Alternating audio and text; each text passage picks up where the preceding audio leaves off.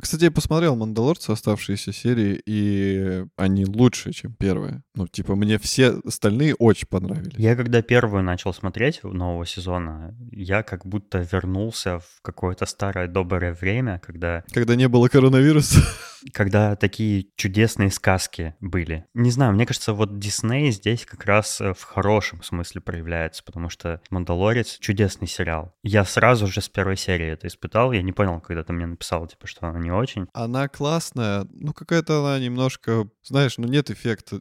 Да у меня, у меня не было эффекта типа вау, как вот от всех других серий. Она была какая-то спокойная, в принципе, ну да, там был какой-то червяк. А вот дальше начался движняк и классно. Мне очень понравилась серия про маму-лягушку. Мы с Наташей смотрели, и она прям так за нее переживала каждый раз. Она такая, господи, типа, мне так жалко, бедная лягушка. Я переживал больше всего, что Бэйби Йода съест все яйца. Да-да-да, об этом мы тоже... Наташа на него прям сердилась такая, да блин, да хватит есть.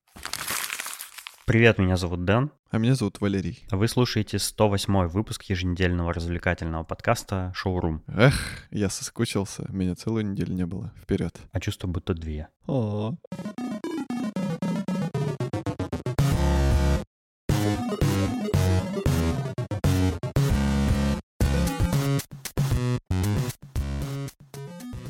В инете мало кто разделяет мои интересы и мои вкусы. Ну, я, в общем-то, к этому привык. А, например, мы зачем с Вадимом записали предыдущий выпуск про механические клавиатуры в рамках развлекательного подкаста. Это очень узконаправленное хобби, и я радуюсь, когда нахожу единомышленников. Нам слушатель, один из немногих, э, кто тоже клавиатурами увлекается, подкинул идею совместно поболтать о них. А поскольку хобби новое и непопулярное, кажется, что в нем не так много народу пока что, поэтому мы с Вадимом с удовольствием поговорили. Я понимаю, что тема слишком специфическая, и такой выпуск ну, не может быть популярнее выпусков с общечеловеческими темами какими-то. Но я на правах владельца подкаста все-таки решил записать его, потому что он будет ценнее, если на него наткнется такой же увлеченный человек. Вообще люди, которые, не знаю, лет на 10-15, наверное, младше нас, наверное, не знают, каким интернет был на заре его появления у нас в стране. Но мы помним. Он был нишевым, поэтому любые хобби в интернете были нормальными.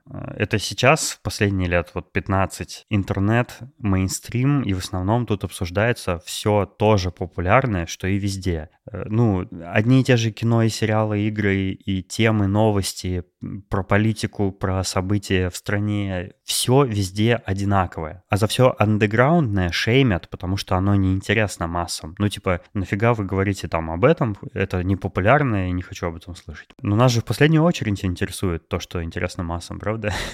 Короче, я иногда чувствую какую-то потребность в непопулярном, закрытом и нишевом. Я заметил, что часто люблю влипать в какие-то андеграундные увлечения, э, но как только они становятся мейнстримом, я их бросаю. Это не потому, что я хочу чувствовать себя особенным и не таким, как все. Э, мне как-то недавно такую претензию кто-то кинул, типа, почему я люблю все непопулярные, мол, чтобы быть не таким, как все. Не, ну отчасти да, потому что что хорошего в том, чтобы быть как все? Да, какой-то критик критической фазы глобализации каждая страна была с уникальной культурой, э, какими-то особенностями языка, национальной одеждой и прочим, прочим, прочим. Ну, а сейчас что? Э, культура у всех одинаковая, одежда одинаковая, англицизмы в языке у всех одинаковые, продукты, кино, музыка, игры, книги, еда, одежда, все везде одинаковое. Культуры погибают, языки пропадают. Ах, как хорошо быть как все. Например, откуда массы знают о песне Hurt?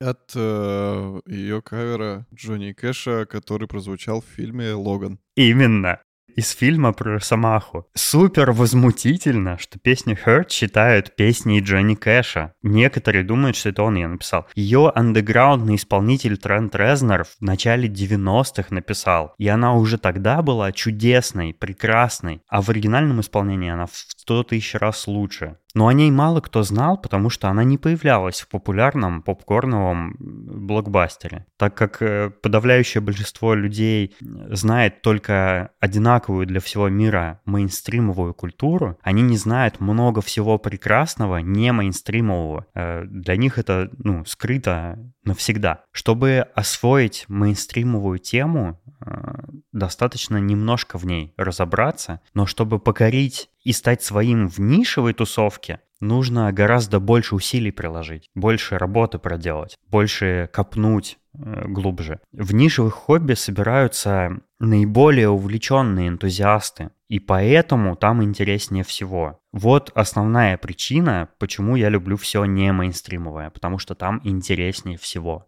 Кстати, после того выпуска клавиатурного мне довольно много людей написали.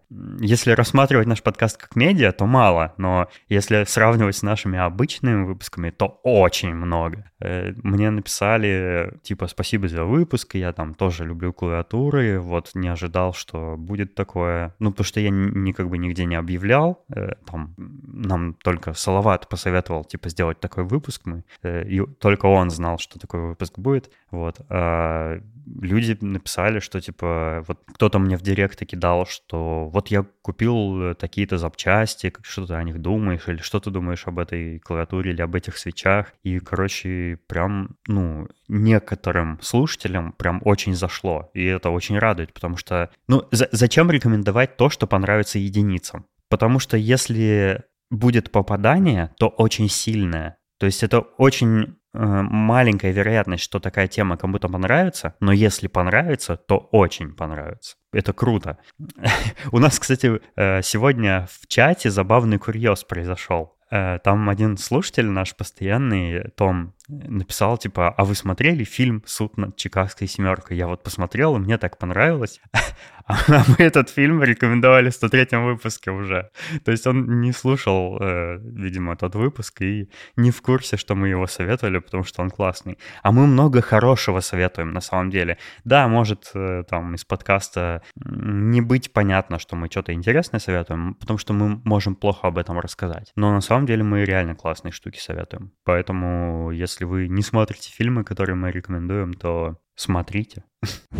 Иначе мы придем к вам под Новый год и украдем ваших детей, чтобы продать их в рабство в Кению. Я бы хотел добавить на эту тему такую маленькую заметку, что я люблю много чего такого мейнстримового, но то, что я люблю андеграундное, оно мне приносит э, больше удовольствия, потому что ты ощущаешь себя не таким, как все это звучит как-то высокомерно или, не знаю, как-то странно, но это радует в то же время. И пофиг, что говорят другие, потому что многие не понимают, допустим, там, любителей аниме, не понимают любителей там механических клавиатур, не понимают... Это э, обычно одни и те же люди, кстати. Не понимают любителей э, там какого-нибудь шибари или еще чего-нибудь. Да, и... завидуют просто. Да, то есть это узколобые люди, и я считаю, что надо поощрять любые увлечения человека, если они ему приносят истинное удовольствие. Это очень классно и здорово. Но не вредят другим при этом. Это же здорово. Нужно быть уникальным, потому что быть одинаковым просто. Ты всего лишь копируешь э, человека, который уже существует. Зачем? Зачем стадо одинаковых? Это вспомните Звездные войны и штурмовиков. Они все одинаковые, их весь фильм убивают. И вас тоже убьют. Нет, нет, нет. Тебе пофиг, потому что они одинаковые. Как бы наглядная, наглядный пример. Их тысячами там крошили, и что ты в конце фильма такой, блин, как жалко было того штурмовика, которого убили по счету 153-м. Ну такого же не будет. А когда они не одинаковые, про них снимают полнометражку. Да, да. Первый фильм из нового цикла, он же как раз про штурмовика, который не такой, как все. А потому что он... Так погоди, вроде же все штурмовики.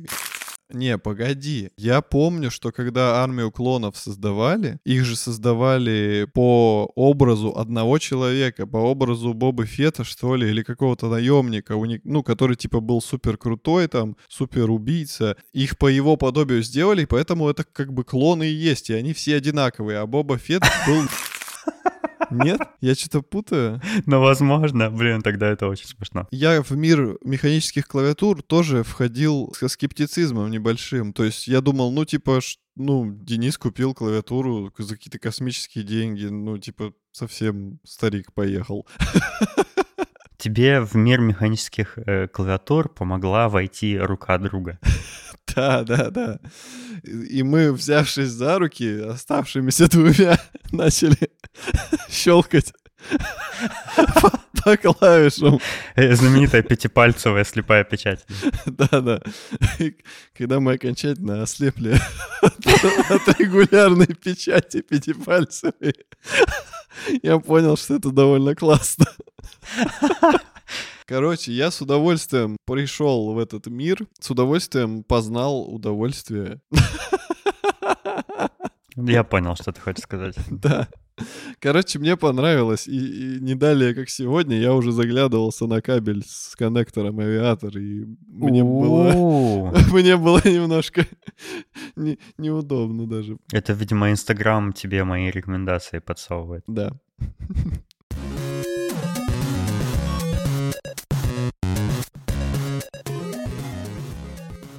Вот в продолжение не мейнстримового я недавно наткнулся на subreddit совершенно случайным образом, типа где-то популярное, что ли, читал или что-то такое, и там был репост из этого subreddit, и я такой думаю, блин, какой, какой интересный пост. Зайду-ка я в subreddit, который называется Kitchen Confidential. Я вообще не, не слышал о нем даже потому что он очень маленький и очень нишевый, супер нишевый. Это сабреддит людей, которые работают в индустрии общественного питания. Ну, в фастфудах, ресторанах, там, э, в кафе, кофейнях, ну, всем таком. Общепит, короче. Там люди постят, ну, какие-то свои истории, мысли, фотки выкладывают с кухонь этих ресторанов. Э, часто это люди не не пиаром занимаются своего заведения там, а именно какие-то, ну, там, какой-нибудь чувак, который туда устроился посуду мыть, и вот он рассказывает про внутреннюю кухню этой кухни. Я максимально далек от этой индустрии. Я вообще ни разу даже официантом не работал, даже, ну, вообще ничего не знаю об этом. Но я просто залипаю там теперь я подписался, и я не могу оторваться. Это э, то, что максимально далеко от тебя, но при этом настолько интересно, потому что очень узкоспециализировано, и там, ну, действительно, там это целый свой мир, как бы. Там э, чувак какой-то пишет, ну, выкладывает фотку э, вот э, кухни какого-то ресторана, а там, ну, это же не просто кухня, да, как мы привыкли, обычные люди ее видеть, ну, там вот стол, раковина, печка, да, плита, да. Нет, там все такое промышленное, там если плита, то она гигантская, огромная, что там можно было сразу 50 блюд готовить, ну, варить. Если это какая-нибудь э, штука для жарки картошки фри, это, ну, такая огромная корыта металлическая, куда там масло заливают, ну вот эти всякие вещи, посуда вот эта, которая сверху висит на таких специальных решетках. Ну, короче, это очень интересно выглядит, и чувак пишет, типа, ребята, я уже не могу, меня, типа, коронавирус так задолбал, я хочу туда вернуться. Я, типа, там упарывался так, что мне было плохо, типа, я уставал физически, но я, говорит, так привык уже к этой работе, что я, мне, меня просто тянет туда вернуться, я по всем соскучился, по шефу, там, по всем моим коллегам, и, типа, не знаю, что делать. Или какие-то чуваки, ну, тоже вот из, этого, из этой индустрии, они там шеймят других ребят, из этой же индустрии, которые постят объявления в Фейсбуке, типа, у нас тут э, закрытая, типа, вечеринка, нам, ну, не хватает э, помощников на кухне, мы, типа, го- ну, если вы хотите подзаработать, мы приглашаем вас вот там, типа, свяжитесь с нами, ну, напишите тому-то и тому-то. И их шеймят за то, что, типа, сейчас вообще-то, ну, э, самоизоляция, а вы устраиваете какое-то мероприятие, где нужны повара, а это значит, что оно массовое, там куча людей собирается, вы, типа, сам, совсем с ума сошли. Ну, типа, нельзя, это же, ну, это же просто на здоровье всех э, отразится, все перезаражаются и так далее. Ну, и там, там такое прям как это, wholesome комьюнити, там так интересно, и я просто, ну я не знаю, я, это, это странно советовать этот subreddit, потому что, ну вообще вряд ли он кому-то зайдет, то есть это совершенно случайное попадание в меня, мне там супер интересно за всем наблюдать, потому что там, ну то, чего, э, этот мир, вот этой кухни э, в общепите, я не вижу больше никак, нигде, никаким образом, и не могу увидеть больше никак, кроме этого subreddit, и поэтому это так интересно. Прям, не знаю, я укажу ссылку, конечно, в шоу-нотах. Если вдруг э, любопытно, зайдите, посмотрите. Там надо, ну, немножко поскролить, полистать, посмотреть э, разные посты. Но если зацепит, то прям вообще, ну, конкретно зацепит.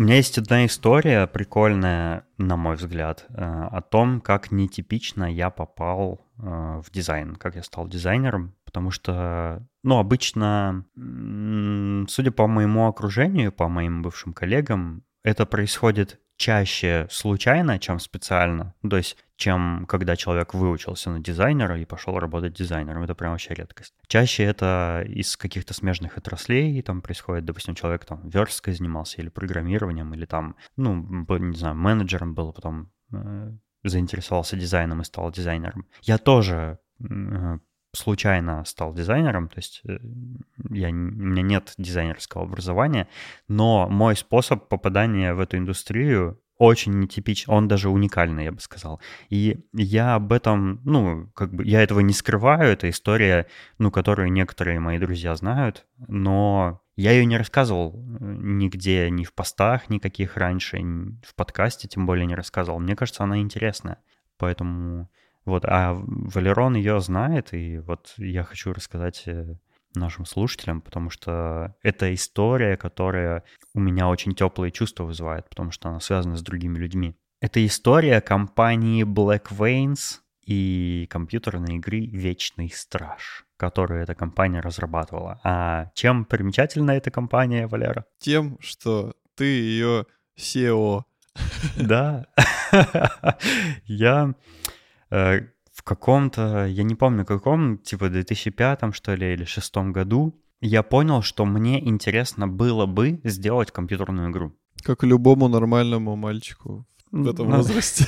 Как любому ненормальному мальчику в этом возрасте. Я часто зависал на всяких форумах разработчиков, я там на знаешь сайт DTF сейчас, да? Mm-hmm. Он раньше был не общепопулярным сайтом про всякие виды развлечений, он был специфическим узконаправленным комьюнити для разработчиков игр. Вот, вот так. А, поэт... а сейчас он переквалифицировался в такой, типа, массовый поп-медиа. Вот я на DTF тусил, там со всякими э, клевыми ребятами общался, ну, спрашивал у них просто всякое про игры. И я тогда уже интересовался там разработкой сайтов. Мне интересно было покопаться в исходниках чужих сайтов, понять, как они сделаны. Э, я изучал, пытался там свои, свои какие-то странички делать, но не понимал, о чем их надо делать, и просто это, скорее всего, оставалось, ну, какими-то экзорсисами, чем конкретными сайтами. Но я однажды вот заразился идеей сделать игру, и я понял, что ну я один-то точно сам не смогу, потому что я вообще не умею ничего, а есть люди, которые умеют что-то. И для того, чтобы сделать игру, мне нужны такие люди. я стал собирать команду. Я писал на всяких форумах, типа GameDev.ru. У меня, кстати, доступ, э, ну, аккаунт, э, логин, там, пароль от этого форума остались, и я туда недавно зашел. Странно, что они, кстати, не удалили, ну, логин, потому что обычно спустя там годы аккаунты удаляют, чтобы они там, ну, не знаю, место не занимали или там база не вырастала до сумасшедших размеров. Ну, короче, доступ остался, я зашел, нашел эти посты, где я писал объявления о поиске художников, э, разработчиков, э, музыкантов, сценаристов, 3D-моделеров, ну, короче, всех подряд, кто нужен для создания игры. Кто, кто, на мой взгляд, нужен был для создания игры. То есть я там не искал продюсеров, например, или, или спонсоров. Я просто, ну, таких же энтузиастов искал. И за несколько лет, которые команда Black Veins просуществовала, ее состав почти полностью менялся раз 10, наверное. Потому что на чистом энтузиазме сложно людей э, ну, удержать. Сложно заставлять людей работать, эм, не платя им деньги и подпитывая их интерес исключительно тем, что а вдруг у нас что-то получится. Но некоторых таких людей я нашел, которые оставались долгое время в Black Veins и которые действительно что-то делали. Короче, я забегу вперед для начала и скажу, что игру мы не сделали, но мы нагенерировали такое количество всякого контента про эту игру, что просто, ну, от э, чисто фантазии и идеи до конкретной реализации это довольно сильно вперед шагнуло. Потому что, ну, я тусил на этом специфическом форуме и знаю другие проекты игр, которые там так же, как я, пытались э, какие-то люди делать, ну, школьники, скорее всего, такие же, как я тогда. И они дальше идеи часто не двигались, ну, у них там не получалось или они не находили достаточно усидчивости в себе, а мы нашли. И мы, например, написали заготовку сценария, мы сделали очень много 3D-моделей оружия, зданий, персонажей, каких-то юнитов там, ну, там, лошадей, деревьев, ну, environment. Короче, много моделей 3D сделали. Даже текстуры для них сделали. То есть у нас были практически готовые 3D-модели. Ну, для... В некоторых случаях, там, например, ключевые персонажи какие-то. Мы сделали э, движок, который на тот момент, ну, графический движок для ПК, который на тот момент был довольно продвинутым э, по технологиям. Например, в нем был терраформинг, то есть можно было в игре производить какие-то такие изменения, которые влияли было на ландшафт. В нем была смена времени суток, смена погодных условий, реалтаймовое все. Всякие э, блум освещения, которые на тот момент было популярно, бамп мейпинг, там вот это вся, ну, тени, короче, там все было. И это сначала в проекте был один э, программист, э, Юрий Моргунов, я как сейчас помню. Эм, он присоединился довольно, ну, где-то вот на середине э, жизненного этапа команды присоединился к нам. И мы с ним очень много постоянно общались. Мы постоянно обсуждали, что нужно, как он э, ведет разработку. Там он мне какие-то показывал скриншоты, э, ну, как, что получается в результате. Он делал движок. Э, и в какой-то момент эм, ну, это очень, очень понятно. Я сейчас... Я, я тогда Юрия обвинил в том, что он не хочет работать. Короче, я на него гнал, что он ничего не делает. На самом деле сейчас-то понятно, что ну, это скорее редкость, что кто-то что-то делал, потому что выхлопа не было никакого, и как бы у всех мотивация пропадала, ну, тут же, как только они это понимали. Как только ты понимаешь, что ты впустую все это делаешь, что, ну, ты перестаешь автоматически это делать, как бы экономя свое время и силы. Это понятно. И Юрий тоже так поступил, а я, ну, как бы возмущен был, ну, типа, ты же программист в команде, давай э, работай. Почему, почему ты месяцами пропадаешь, да, никаких новостей, ничего, ну, хотя бы написал бы, что там сделал то-то и то-то, там баги пофиксил, не знаю. А он пропадал прям месяцами, ничего не делал, не писал. Вот, и мы очень сильно тогда с ним э, разругались. Юрий, если ты слушаешь этот выпуск, то напиши мне на почту, которую я в шоу-нотах укажу. Я хочу пообщаться, потому что соскучился. Так вот, я его уволил, я его выгнал из команды, и я начал другого разработчика искать, и нашел Мишу. Миша наш с тобой общий э, друг. И Миша просто супер чудесный человек, с которым мы вот до сих пор общаемся спустя очень много лет. Да, вот то, что ты создал Black Veins, хотя бы, хотя бы ради того, чтобы мы встретили в нашей жизни Мишу, это, я считаю, вообще просто лучшее, что ты мог тогда сделать. Согласен, согласен. Миша крутой. Э, чем Миша меня тогда удивил, что, ну, это тоже был я не помню, тогда, кажется, я еще в старших классах школы учился.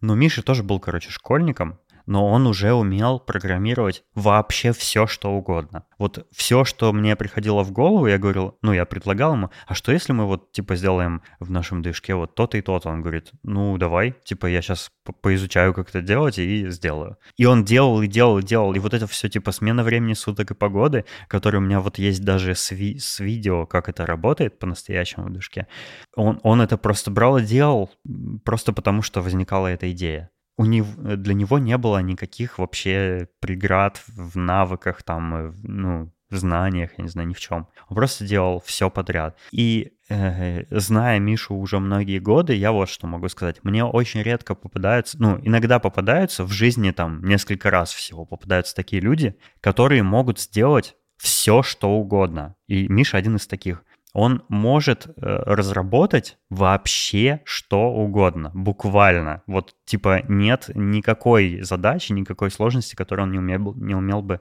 разрабатывать. Я считаю Мишу одним из вообще самых-самых талантливых разработчиков, которых я когда-либо в жизни видел. Вот без преувеличения. Потому что это, это, поним, это понимание пришло с годами, когда я Мишу все лучше и лучше узнавал. Но это правда, он так умеет. И это удивительно, потому что, ну, это же невозможно, мне кажется. Но самое классное, что он вообще во всем такой. Он прекрасно готовит, он замечательный друг. Да, он, кстати, очень классно готовит и очень вкусно. Я, мы с ним, мы с Мишей общались через интернет, потому что он э, жил в Липецке сначала, потом в Москву переехал. А, мы много лет с ним общались через интернет, вот пока Black Veins существовал, пока мы делали Вечного Стража. Э, какое говорящее название у игры, да? Игра, которая никогда не будет сделана, Вечный Страж. Э, мы общались через интернет, и однажды я прилетел в Москву, там эта история, как я в Яндекс устроился, все такое, но мы тогда впервые встретились с Мишей, и я просто был в шоке, какой он клевый в жизни. Он, я уже знал, ну, я с ним созванивался по, ви- по видео, например, по скайпу там на тот момент. Я знал, что он клевый чувак, но он в жизни оказался типа в 10 раз э, более компанейским, более смешным, более... Э, ну вот он прям харизматичный человек. И, блин, ну я прямо супер доволен. Действительно, вот ты правда сказал, вся эта телега с э, Black Veins, она стоила того, чтобы хотя бы Мишу встретить. Это просто, ну, мы друзья, мне кажется, на всю жизнь теперь, потому что мы вот общаемся до сих пор, несмотря на то, что Миша уже в Америке живет давно. А мы поддерживаем общение, вот я прям обожаю его. Я тоже. Да, я познакомил тебя, когда ты прилетал в Москву. Э, это была любовь с первого взгляда. Действительно, вот бывают очень редко такие люди в жизни, которые как магниты вот так притягивают. А еще у нас в команде Black Veins был художник, тоже как бы не в, пер... не в первом составе. Блин, чувствую себя Максимом Фадеевым. А, в каком-то из составов у нас появился художник Саша Никонов. И это художник, который рисовал для игры э, такие как бы титульные артворки. Ну, то есть артворки, которые можно было поставить на сайт, на обложку, там, с диском игры, к примеру. Или там, ну, то есть не для внутреннего использования концепт-арты какие-то, хотя их тоже он рисовал, а скорее то, что нужно на показ выставлять. Не для внутренней работы, а для, э, наоборот, пиара, как бы, угу. картинки. И он очень клево их рисовал, очень быстро и очень точно э, все наши идеи воплощал. То есть он э, изображал там персонажей так, как в голове мы их все представляли. И это прям классное было попадание. Вот ты объясняешь, э, там разговариваешь или пишешь письмо э, Саше, и он прям берет и через два дня присылает обратно картинку того, что ты ему рассказал. Это, ну, очень эффективно было. И картинки у него были очень красивые. Спустя несколько лет после того, как уже Black Veins не стало, мы все забили там на этот проект и все такое. Это, кстати, очень тяжело мне далось. Мне очень тяжело было вот это детище бросить, потому что столько в него было сил, э, времени на него потрачено. Мне прям... Это как дитя свое убить. Но спустя спустя много лет после того, как Вечно Страж не стало, э, я наткнулся там в своих бэкапах каких-то на, на DVD-дисках на все эти ну, штуки, которые мы наделали по, по игре. И я решил написать письмо всем, чьи имейлы у меня остались, вот всем, кто в команде у нас был. Ну, типа, вспомнить, как это было и как дела сейчас у всех, вот, ну, кто, кто с нами тогда был. Я написал такое письмо, и мне несколько человек даже ответили, то есть по половине имейлов пришел ответ, что такого имейла уже не существует, к сожалению, поэтому не все получили его, но некоторые люди даже ответили мне. Там, например, э, Виталий Мэдисон, который писал сценарий и, и сюжет игры. Мы, ну, изредка с Виталием переписываемся. Или там э, Леша Менендес, который 3D-модели делал. Вот. Ну, Мише я, само собой, отправил, хотя он об этой идее письма и так знал. Я ему тоже присылал. Вот. И не ответил Саша Никонов, но потому что email, по-моему, у него поменялся. Но в отличие от нас всех, кто забросил идею как-то проявить себя в геймдеве, ну, насколько я знаю, большинство из нас не в геймдеве сейчас. Кроме Саши. Потому что Саша идею не бросил, и он сейчас работает в Riot Games, в компании, которая сделала League, League of Legends. Вау. Это, ну, по-моему, ну, высший уровень, которого можно добиться, потому что Riot очень много внимания уделяет артам. Ну, лол, когда запускаешь, там э, вот эта титульная заставка, она про какого-нибудь персонажа, и там прям много арта в ней содержится. Или там вообще, если там по их сайту походить, или по... Ну, в их игре очень много каких-то артворков. Это такая игра, она как, ну, как какой-нибудь Blizzard или там как кто-нибудь еще, кто вот на художественном воплощении очень сильный акцент делает. И Саша, ну, это, это для Саши, кажется, идеальное вообще место для работы, потому что там ты максимум своей фантазии воплощаешь, и, ну, ее применяют лучшим из возможных образов. И еще ты в геймдеве работаешь, а не рекламу там рисуешь или там провинциальные постеры для фильмов, э, для кинотеатров. Знаешь, что иногда такое бывает. У нас, по-моему, в Академгородке даже такие постеры до сих пор кто-то рисует. Так они прям... офигенные. Ну да, согласен. Ну вот, прикинь, Саша единственный, э, Саша художник, который единственный из нашей команды, не просто попал в геймдев, а добился, ну, потолка, наверное, там. Это очень похвально, я очень горд. Э, не, горд не тем, что я как, как, как-то к этому причастен. Я горд, что я просто знаком с ним. Это очень круто, по-моему. Да, действительно. И даже ты э, поучаствовал в Вечном Страже. Сейчас объясню, почему. Казалось бы, причем здесь Валера и разработка игр. Но дело в том, что когда я набирал команду, э, у меня не было каких-то критериев для того, чтобы попасть в нее, кроме того, что ну, ты просто хотеть должен. Потому что э, я понимал, что на энтузиазме никто не будет работать, и так оно часто и оказывалось. И поэтому достаточно было любой помощи. И нужно было музыку написать э, для игры. И по-моему, по этой причине я тебя приглашал в команду, и вот, и Э, ничего хорошего из этого не получилось. Но даже ты как бы знаешь историю Вечного Стража, и это Да, но на самом деле вот сейчас ты говоришь, и может быть, конечно, это какое-то фейковое воспоминание, но мне кажется, что я что-то сочинял, и какие-то наброски даже тебе кажется, типа показывал на, на гитаре. Вот я э, документальных доказательств этому не нашел, к сожалению, но я не исключаю, что так действительно такое могло быть. Потому что, ну, действительно, у нас много всего делали участники команды. ну, то, что от них требовалось, много делали. И у меня это все сохранилось. Ну, кроме твоей музыки, к сожалению. Даже ну, может, ее и не было, это не факт. Даже у меня есть папка э, Вечный Страж, Black Veins, э, логотипы Black Veins. Я помню, как ты их рисовал. У нас было несколько версий сайтов э, компании Black Veins, и адрес был blackveins.com. То есть это прям вообще жирно было. У нас брали интервью э, сайт rpgarea.ru, э, crpg.ru и какие-то такие, ну, про, которые про RPG. Это, короче, была игра в жанре RPG, в фэнтези-сеттинге. Там было несколько раз, там была очень эпическая завязка сюжетная. И у нас брали интервью.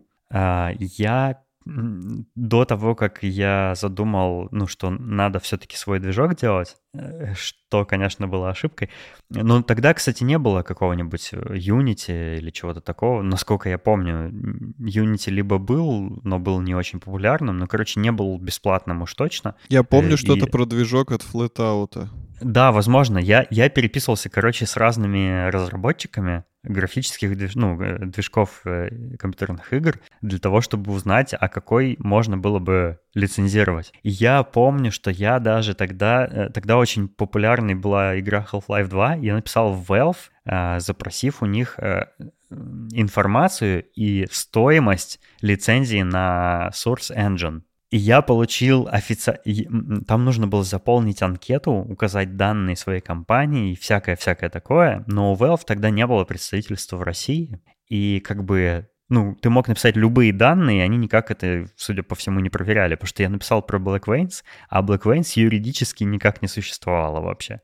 Ну, разумеется. А, я написал, и они мне прислали обратно документ, целый, целую пачку PDF-ок про движок Source. Там было, ну, какой-то типа Quick Start Guide для того, чтобы понять, как начать с ним работать. Там какие-то технические характеристики, э, юридические документы какие-то, соглашения о неразглашении меня заставили подписать, потому что тогда официально не называлась цена на лицензию этого движка. Но в 2006, наверное, году движ... лицензия на движок Source стоила 5000 долларов. И когда я увидел эту цену, я такой, ой, я не знал, что такие деньги в принципе во вселенной существуют тогда, поэтому я сразу отказался от этой затеи. Но, блин, у меня до сих пор есть PDF от Valve, подписанная там каким-то их менеджером цифровой подписью, прям вот настоящий документ, такой confidential. Это так прикольно. То есть я вот такое даже делал. Э, это все прикольные воспоминания. Ну, слушай, ну тогда курс был какой доллар? Это рублей 25, по-моему. Да неважно, это, ну, Столько, столько никто не зарабатывал, мне кажется, в то время, не, в месяц. Не, ну да, но просто я хочу пролить слезу ностальгии, 25 умножить на 5 тысяч. Да, где-то 25. 125 тысяч рублей. Ты, это, в принципе, iPhone. Не, ну сейчас это меньше цены топового айфона, но тогда это было что-то немыслимое. Ну да. Это, это были огроменные деньги. Вот, и, короче, весь, вся эта телега с Black Veins, она мне кажется, очень сильно повлияло на то, что я научился, во-первых, как-то командой управлять, ну, хоть как-то, хоть чуть-чуть как-то научился управлять ей, удаленно причем, удаленно, что сейчас модно. Э, мне кажется, это очень повлияло на то, что я стал дизайнить сайты всякие, потому что я сайты Black Veins переделывал очень много раз, совершенно в разных стилях, и типа я как бы на них упражнялся. То есть э, моя работа там была менеджерская по большей части, ну и я как-то типа арт-директил игру, ну, скажем так. Я тогда не знал, как это называется, но большую часть времени я занимался в этой компании, так сказать, разработкой ее сайтов. Я там делал странички о команде, указывал, писал, там, выкладывал э, какие-то арты в раздел про игру. А, ну, короче, пытался сделать вот сайт, э, который создал бы впечатление, что это настоящая компания и настоящая разрабатываемая игра, а не просто э, проделка школьников. И это, ну, судя по тому, что у нас там интервью брали и все такое, э, там какие-то э, сайты про игры публикации про нас делали, это действительно работало. То есть, ну, нас некоторые действительно принимали за настоящих разработчиков, типа, внезапно ниоткуда взявшихся. Вот это забавно. И мне кажется, это в итоге как-то повлияло все-таки на то, что я дизайнером стал, потому что, ну, я тренировался в дизайне, э, ну, как бы занимаясь вот этой затеей. И мы, я рисовал заставки нашей компании, которые перед включением игры должны появляться. Знаешь, вот эти вот, типа, uh-huh, там, uh-huh. ну вот я такую заставку сделал, она у меня есть даже. И я несколько раз менял название, редизайнил м- вообще бренд этой компании, потому что она сначала называлась Spiral Studio. Да, я помню. А потом, а потом стала Black Veins. Вот, и я, ну, как бы от нечего делать, я даже обложку игры дизайнил, обложку пресс-кита, который э, мы должны были на компакт-диске раздавать на конференциях э, про разработку компьютерных игр. Мы тогда думали, что мы даже повезем, ну, вот свою наработку на какую-нибудь конфу, покажем ее и заинтересуем людей хотя бы. Не то, что там спонсора найдем, это фантастика, конечно, но хотя бы людей заинтересуем. Вот, и в итоге, ну, я много-много всего делал тоже, но как бы конкретно к разработке игры это мало отношения имело, но ко всему, что вокруг этого было, много. Вот. Короче, вот такая история. В интернете до сих пор можно где-то откопать, ну, наверное, уже в основном в, интер- в интернет-архиве, но до сих пор можно откопать какие-то упоминания Вечного Стража, какие-то интервью, там кар- даже скриншоты где-то еще валяются на каких-то сайтах, и это прям интересно, такой, такой след в истории. в истории, в истории интернета, да, немножко мы оставили. Это очень приятно вспомнить. Мы с Мишей иногда когда что-нибудь обсуждаем такое, ну что, типа, было бы неплохо сделать когда-нибудь, ну, какая-нибудь идея у нас возникает, мы обсуждаем ее с Механом, и такие, о, был, давай, давай когда-нибудь сделаем такую прикольную вот там приложение какое-нибудь там интересное, да, и обычно у нас это заканчивается шуткой, ну окей, сразу как только Вечного Стража закончим. Вот, это, короче, превратилось в такой очень э, внутренний наш мем, но я не жалею, что это было в моей жизни.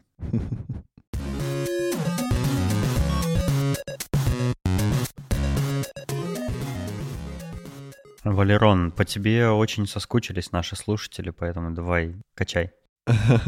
Я тут э, заметил такую тенденцию интересную. Два варианта начала любой темы в нашем подкасте. Это «я тут недавно думал», Да-да-да. второе «я тут заметил». Я постоянно так же говорю. Ну, потому как что... Еще, как еще начать, да? Никак. А, сейчас очень модно страдать. И я заметил это еще по школьницам. Нет, это, наверное, как-то двусмысленно можно сейчас будет интерпретировать. Я заметил, в интернете стало популярно, особенно среди... Малолетних?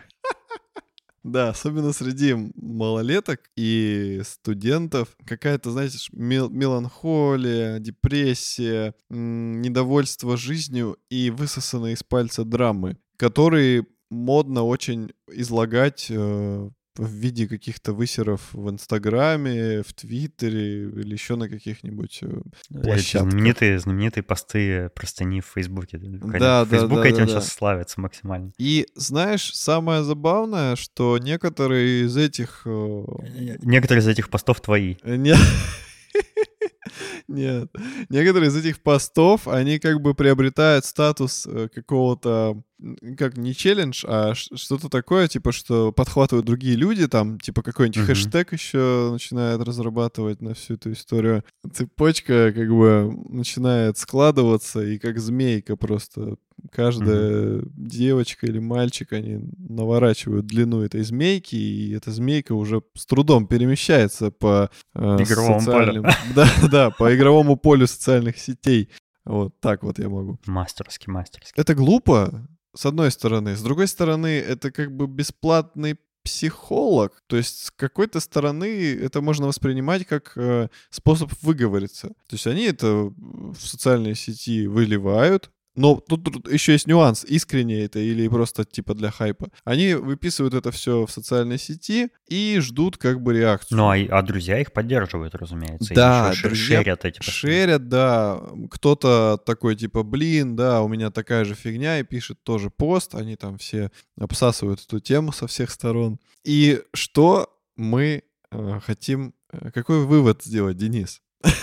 Ну, я заметил, что сейчас вообще есть такой тренд, э, огл...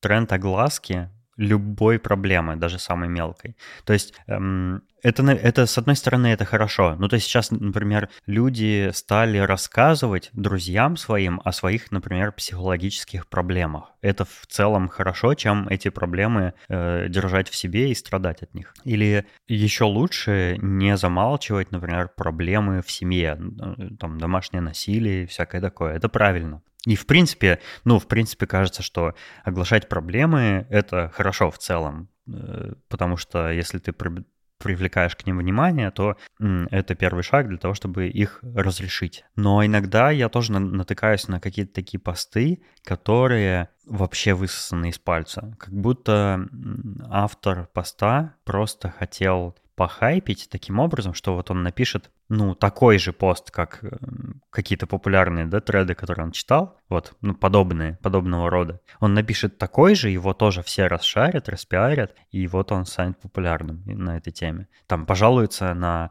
э, работодателя своего, или там на бойфренда, или еще на что-нибудь, да, и ну, типа, все его поддержат, потому что он такой хороший, а они такие плохие.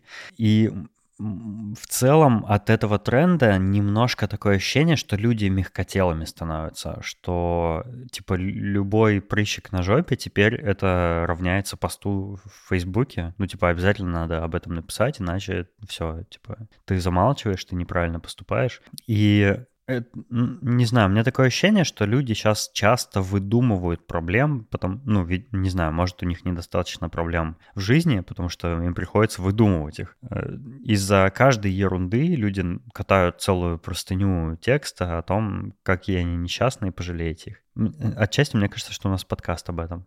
Я сегодня на мейнстрим жаловался, вот это примерно такой же пост в Фейсбуке мог бы быть, мне кажется. Нет, все-таки мы как-то более зрелые уже люди и с более осмысленными всякими мыслями, осмысленными мыслями. Сейчас прям наглядно подтвердил, какой я взрослый. Не умею слова складывать в положение. А, просто молодежь, ну, это же так всегда было. Ты когда школьник или студент, ты хочешь, чтобы тебя заметили, ты хочешь выделяться. Все вот эти течения, там, когда мы были молодые, там, эмо, э, рэперы, рокеры, там, не знаю, волосы покрасить, сережку. Я сам таким был, и, ну, каждый проявляет себя как э, может. Но сейчас это реально уже никого не удивишь, если ты внешне какой-то необычный. Там, ну ты проколол уши, ну ты сделал татуировку. Да господи, сейчас, сейчас такие уже дети прям с татуировками ходят. Прям реально дети. Я видел, не знаю, там, моложе, 12 лет, наверное, ребенок идет, и у него уже татуировка настоящая. На лице?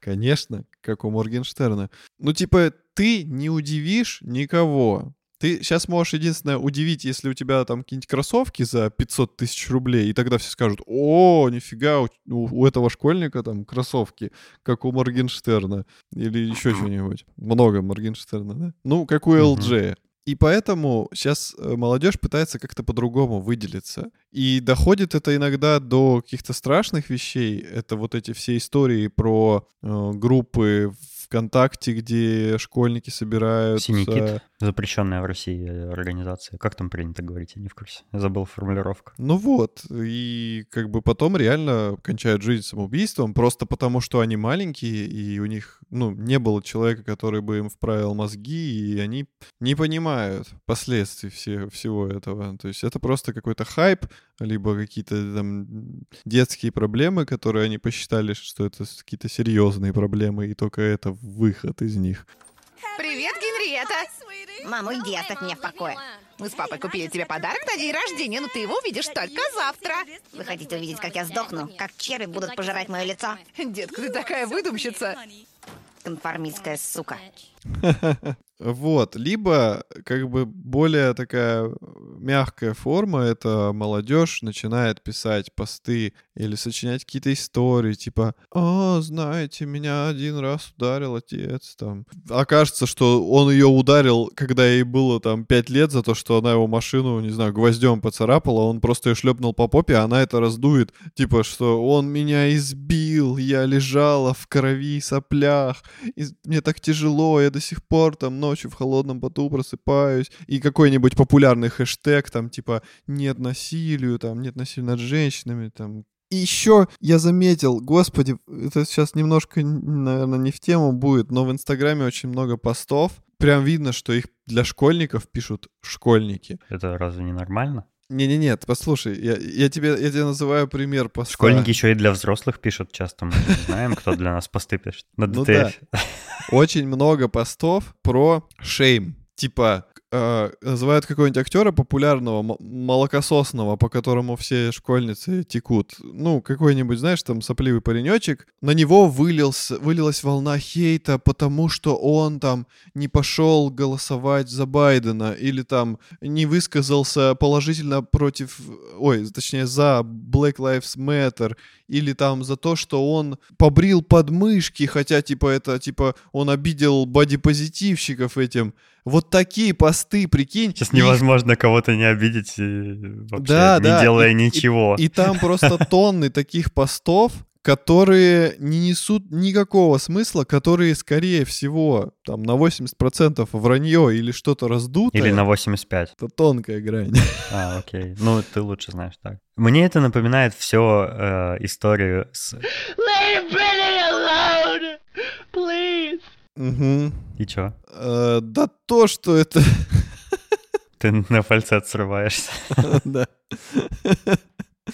Да то, что это глупо, это вот как раз выдумывание каких-то ситуаций на пустом месте ради того, чтобы, допустим, передать, передать другому. Кто-то прочитал такой, «А, на него вылили волну шейма за то, что он типа там, о, о, пошлю там своим пяти подружкам, которые потом пошлют еще своим 20, и они будут эту тему обсасывать. Бедный какой-то там миллионер-актер, на которого вылили hate, shame и все вот это, вот эти все слова модные на него вылили, а он из-за этого, наверное, так мучается, прям убился прям от горя. Ну, типа, ты в России сидишь, какой shame? Какой вообще, что ты, господи, иди, алгебра, ЕГЭ на носу, какой shame?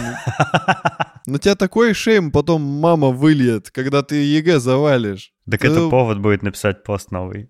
А, точно. Мать избила меня, когда я получила два за ЕГЭ. Я ухожу из дома, я прыгаю с крыши, я еду в США не брить подмыши.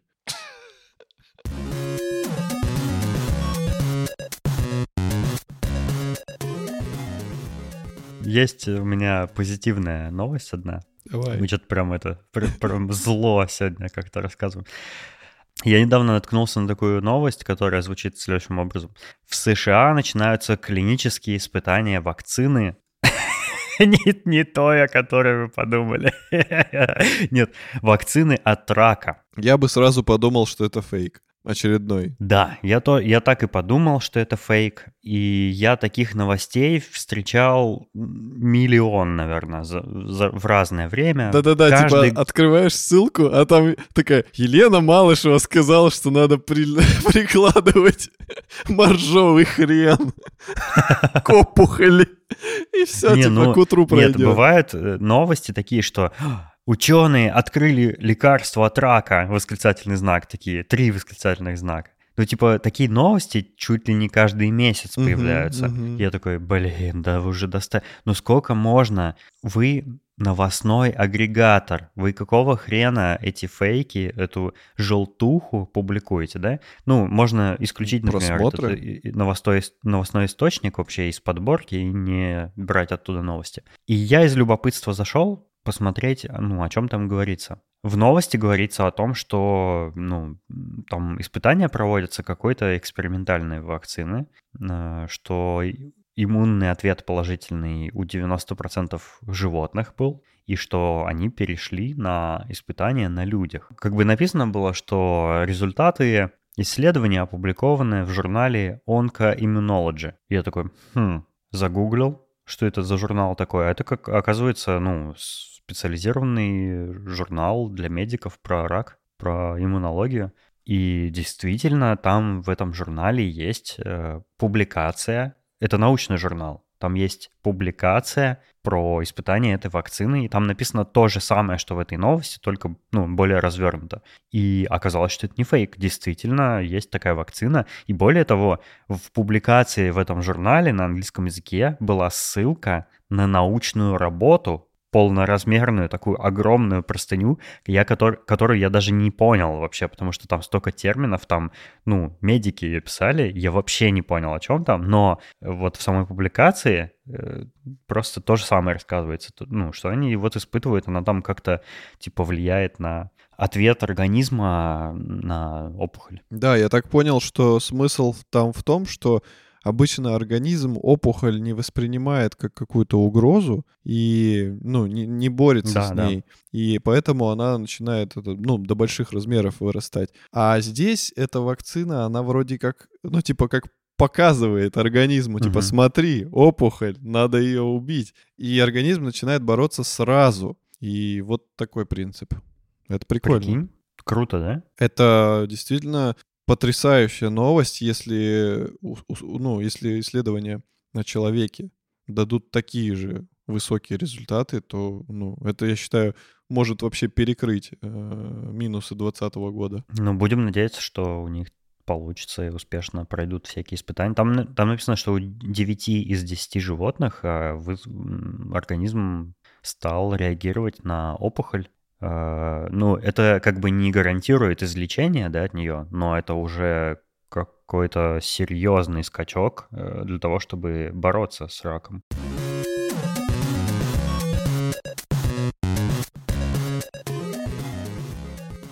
А теперь к новостям. Кино. Денисон, ты наш заядлый киноман. Я-то всего лишь э, посмотрел наконец-то все серии «Мандалорца», которые вышли на данный момент. Вот только сегодняшнюю не, не, не смотрел еще. А, а ты уже, наверное, пересмотрел тысячи тысяч серий. Я, пос... я за все это время посмотрел несколько новых сериалов. Ну, вот, это я так живу. И э, сейчас такой сезон э, какой-то, ну, все прикольные кино поотменяли, потому что они думают, что в будущем хоть что-то изменится, и в кинотеатре снова появятся люди. На самом деле, я бы на их месте не надеялся. И все, все хорошие фильмы от, поотменяли, и смотреть нехрена. Но их продолжают делать, и сериалы всякие новые продолжают делать, как ни странно. И вот на безрыбье я рискнул и решил посмотреть русский сериал. Как тебе такое? Наверное, ты посмотрел сериал, который называется «Мой единственный и нелюбимый муж» или какой-нибудь э, «Пахнущая сирень сибирской росы». На название э, сериалов на телеканале России. Нет, я посмотрел тот сериал, о котором сейчас все говорят. Это сериал «Перевал Дятлова» который вышел на платном канале ТНТ Премьер, но я смотрел его бесплатно, как я люблю. Да. Он в этом году вышел. Это восьмисерийный сериал. Это, мне кажется, просто длинный фильм, а не сериал. У меня очень предвзятое отношение к русскому кинематографу и к сериальному кинематографу, несмотря на э, недавние всякие прецеденты хорошие. Вот когда мы ходили в гости в подкаст PNCast, мы там обсуждали сериал «Просто представь, что мы знаем», который, по-моему, на Кинопоиске эксклюзив. И вот он прикольный. Ну и я поэтому решил рискнуть и посмотреть еще один русский сериал.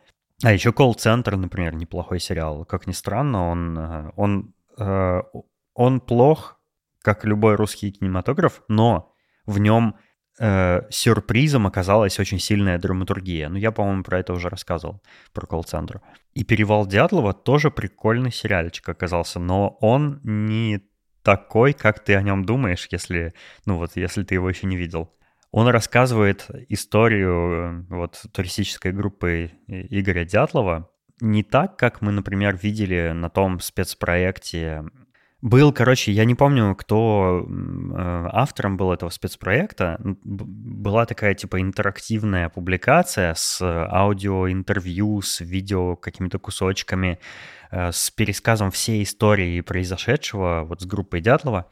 Э, и он, ну, такой имел мистический какой-то таинственный налет. Ну, типа непонятно, что там, до конца непонятно, что там произошло. И вот этот сайт как бы заставлял тебя задуматься и погрузиться в эту э, ретро-советскую атмосферу. Сериал «Перевал Дятлова» — это, короче, русский фантастический трэш. Есть такой фильм, называется «Железное небо». Это один из любимых фильмов моего парикмахера. Э, этот фильм о том, что нацисты переселились на Луну, и они там зомби и что-то там еще. Короче, ну, короче, полный трэш, бред. И это, это как примерно как игра Wolfenstein, вот только кино. И «Перевал Дятлова», сериал «Перевал Дятлова», он такой же немножко трэшовый. Там тоже есть э, тема про какие-то генетические эксперименты нацистов, там э, намеки на инопланетян, короче, на, вся, на всякий трэшак. И он снят как трэш и это прикольно. И, э, э, ну, это как бы... Я не встречал русских сериалов э, раньше до этого, которые были бы вот в таком жанре сняты. Это интересно наблюдать, потому что, ну, это что-то свежее. И у, сериала еще есть фишка. Я его не до конца еще посмотрел, я где-то там три серии, по-моему, глянул, но мне уже нравится. Там сделано так. Там нечетные серии сняты в цвете, и рассказывают о событиях как бы в режиме реального времени. Отчетные серии сняты как советское кино, причем очень-очень точно с титрами, написанными вот так, каллиграфией, короче, с саундтреком, как будто их сня... Э, как будто эти фильмы снял Гайдай. Прямо такое ощущение, что они прям вырезали из какого-то советского кино вот эту историю. Там все персонажи рассказ... разговаривают так по-советски, короче, красивыми словами. И все такие добрые, дружные, коллектив там и коммунизм, вот это все. И как бы вот эти четные серии рассказывают э, ту, ту же самую историю от лица группы Дятлова, от участников события. И вот ты смотришь, и они вот серия за серией чередуются, и вот так э, рассказывает эту историю. Это очень необычный такой прием. Короче, мне нравится, я пока что еще его смотрю, но кажется, что он прикольный. Я не знаю, как он закончится. Возможно, он плохо закончится, а возможно, так же интересно, как и начался. Э, советую, если вот э, хочется что-нибудь посмотреть интересненькое, прикольный сериал оказывается. Миша Кшиштовский в своем видеоблоге, кстати, на него сделал обзорчик, посмотрите. Я, может быть, и посмотрю. Но я у Саши Младинова в Твиттере видел оттуда кадр, и там один актер. Это актер из э, сериала, который по MTV шел, «Клуб» назывался. И я его... Я не видел его. Не видел «Клуб»? Не видел «Клуб», да. Актера, да. наверное, уже увидел. Ну, он такой бровастый, черные у него брови такие, густые. Да, в черно-белом сериале это, конечно, мне говорить. А, короче, смысл в том, что он настолько запомнился мне именно этой ролью, что я его всерьез ни в одном фильме не могу воспринимать. А у него роль была мажора в этом сериале «Клуб». Он вел себя там, типа, как Тимати себя ведет. Такой, типа, а я там, ну, там, приспущенные штаны, там, золотые часы, вот это все. Типа, как четкий пацан? Да, да, да. То есть для меня это актер одной роли. Я его никогда не смогу воспринимать всерьез, к сожалению. К сожалению. Я уверен, что он наверняка с тех времен уже вырос как актер. Я видел, что он снимался типа в куче уже фильмов, там в каких-то военных, и он там серьезные какие-то роли играет. Ну, я, конечно, попробую посмотреть «Перевал Дятлова», но, возможно, все закончится плохо, если, если я не смогу его воспринимать нормально. Ну и окей. Каждому свое. Да.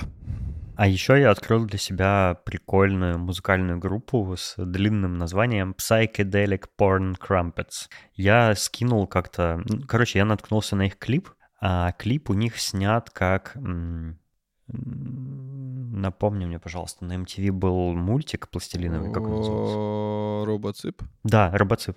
Воз... Я не могу ошибаться, но, возможно, это даже авторы этого мультсериала и снимали клип этой группе. У них, кстати, все клипы так сняты, как оказалось. И у них прикольная музыка, это рок, не знаю, какой под, жанр рока, но э, стиль музыкальный очень сильно похож на King Gizzard and the Lizard Wizard. Если вы в курсе такой, о такой группе, то вот Psychedelic Porn Crumpets, может, это их сайт-проект, я не знаю. Ну, короче, очень похоже по звучанию, и мне очень нравится. Я прям слушаю нон-стопом в последние много дней. А, крайне советую, я ссылочку на клип укажу, а альбомчики сами уже найдете, послушайте. Е, очень интересно, я послушаю. Знаешь что, Валерон? Что? У меня есть, у меня была установлена на компьютере одна игра, которую я очень давно хочу пройти, хотел пройти но попадались все, как, все более какие-то амбициозные, интересные игры. Там вот Death Stranding меня поглотил в последнее время, и поэтому я все откладывал и откладывал эту игру.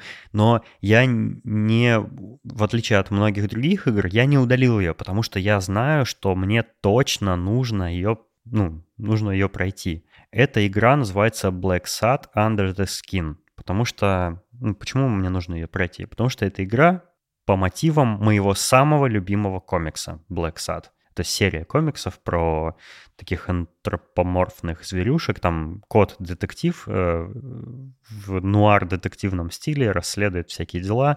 И он просто вообще величайший комикс, обожаю его.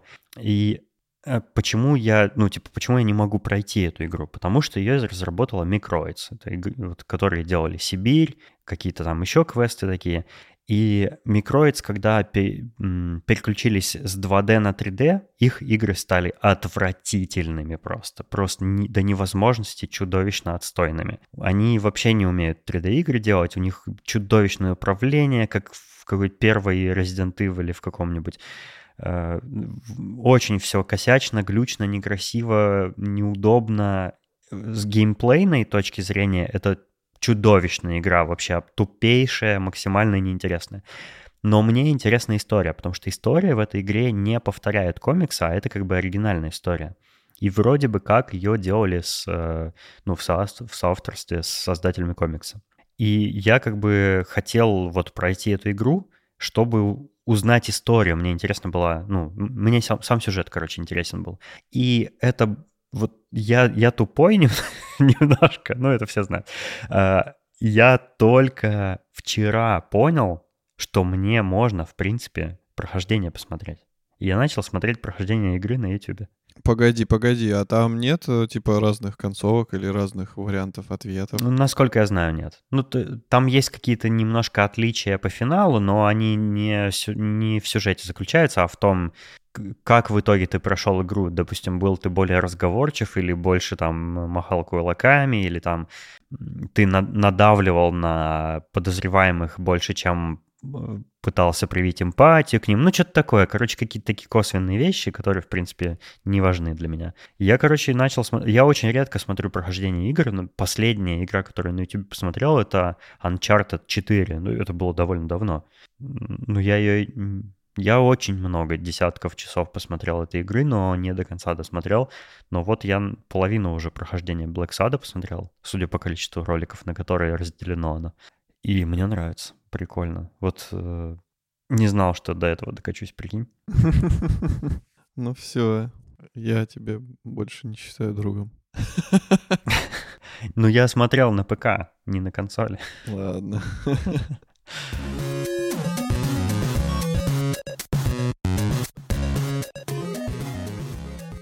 У нас вот э, нет мозгов. Я хотел сказать, что у нас очень редко в последнее время стали выпуски не про технологии, хотя отчасти про IT, вот в истории про Black Vans я и сегодня рассказывал, но ну, мало этого касался. Я тоже люблю такие выпуски не про технологии. Если вы скучали по таким выпускам, то, надеюсь, сегодня вам тоже было интересно. А мы, как всегда, хотим поблагодарить наших дорогих слушателей Александра Младинова, Марата Сайтакова, Петю Филимонова, Аиду Садыкову, Александра Бизикова, Салавата Абдулина, Александра Скурихина, Сергея Мэггриба и Искандера Губайдулина. Э, спасибо, что вы поддерживаете нас, и мы надеемся, что вы тоже присоединитесь к нашим дорогим слушателям на Патреоне, где мы частенько выкладываем всякие интересные штучки, которые нигде больше не публикуем. Вот, например, недавно Валера выложил туда видео о том, как он гуляет по своему райончику, вот э, в лесу, где он живет. И... В лесу, где он живет. Я в берлоге живу, просто если кто не знал. С медведем. И ты там рассказывал, как там хорошо, тихо, спокойно и чудесно. Да, было такое. Только очень плохо слышно было. Ну я же не блогер. Я еще стесняюсь, поэтому еще очень тихо говорю.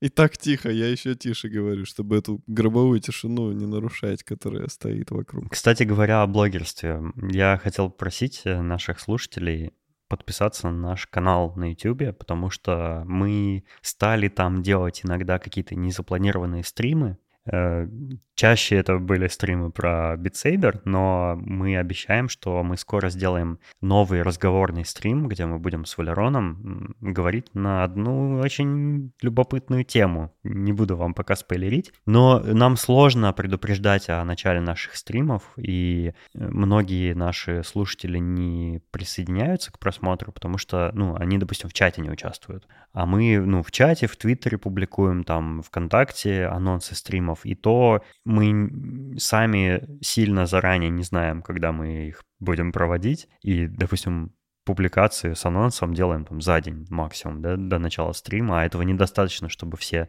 наши слушатели были в курсе. Поэтому вы подпишитесь, пожалуйста, на наш YouTube. Спамить вашу ленту в YouTube не будем. И можете и на колокольчик даже не нажимать, э, если хотите, но подпишитесь, чтобы стрим не пропустить, а, потому что он будет интересным. Мы, мы вас всех приглашаем. А еще мы вас всех приглашаем в наш чат в Телеграме, про который Денис сейчас сказал. Там у нас очень... Очень уютно, так что язык не поворачивается. Там, ну, короче, уже все так по-домашнему, и мы только рады будем, если людей будет больше, и будет больше тем для обсуждений. Но не будет- сильно больше. И, и си- сильно не заходите. Заходите по чуть-чуть, пожалуйста. Потому что нам там и так хорошо. А еще, если вам интересно за нами последить где-нибудь в соцсеточках, то мы в шоу-нотах указываем наши инстаграмы и твиттеры. Тоже welcome. А, Спасибо, что были с нами. Я очень тепло и нежно всех обнимаю. До следующего выпуска. Пока. Всего вам доброго. Я что-то нализал, нализал горло. Нализал горло. Ну, знаешь, так языком небо теребишь. Нет, не знаю. Никогда не теребил языком. Никогда не лизал горло. Все, я нажимаю стоп.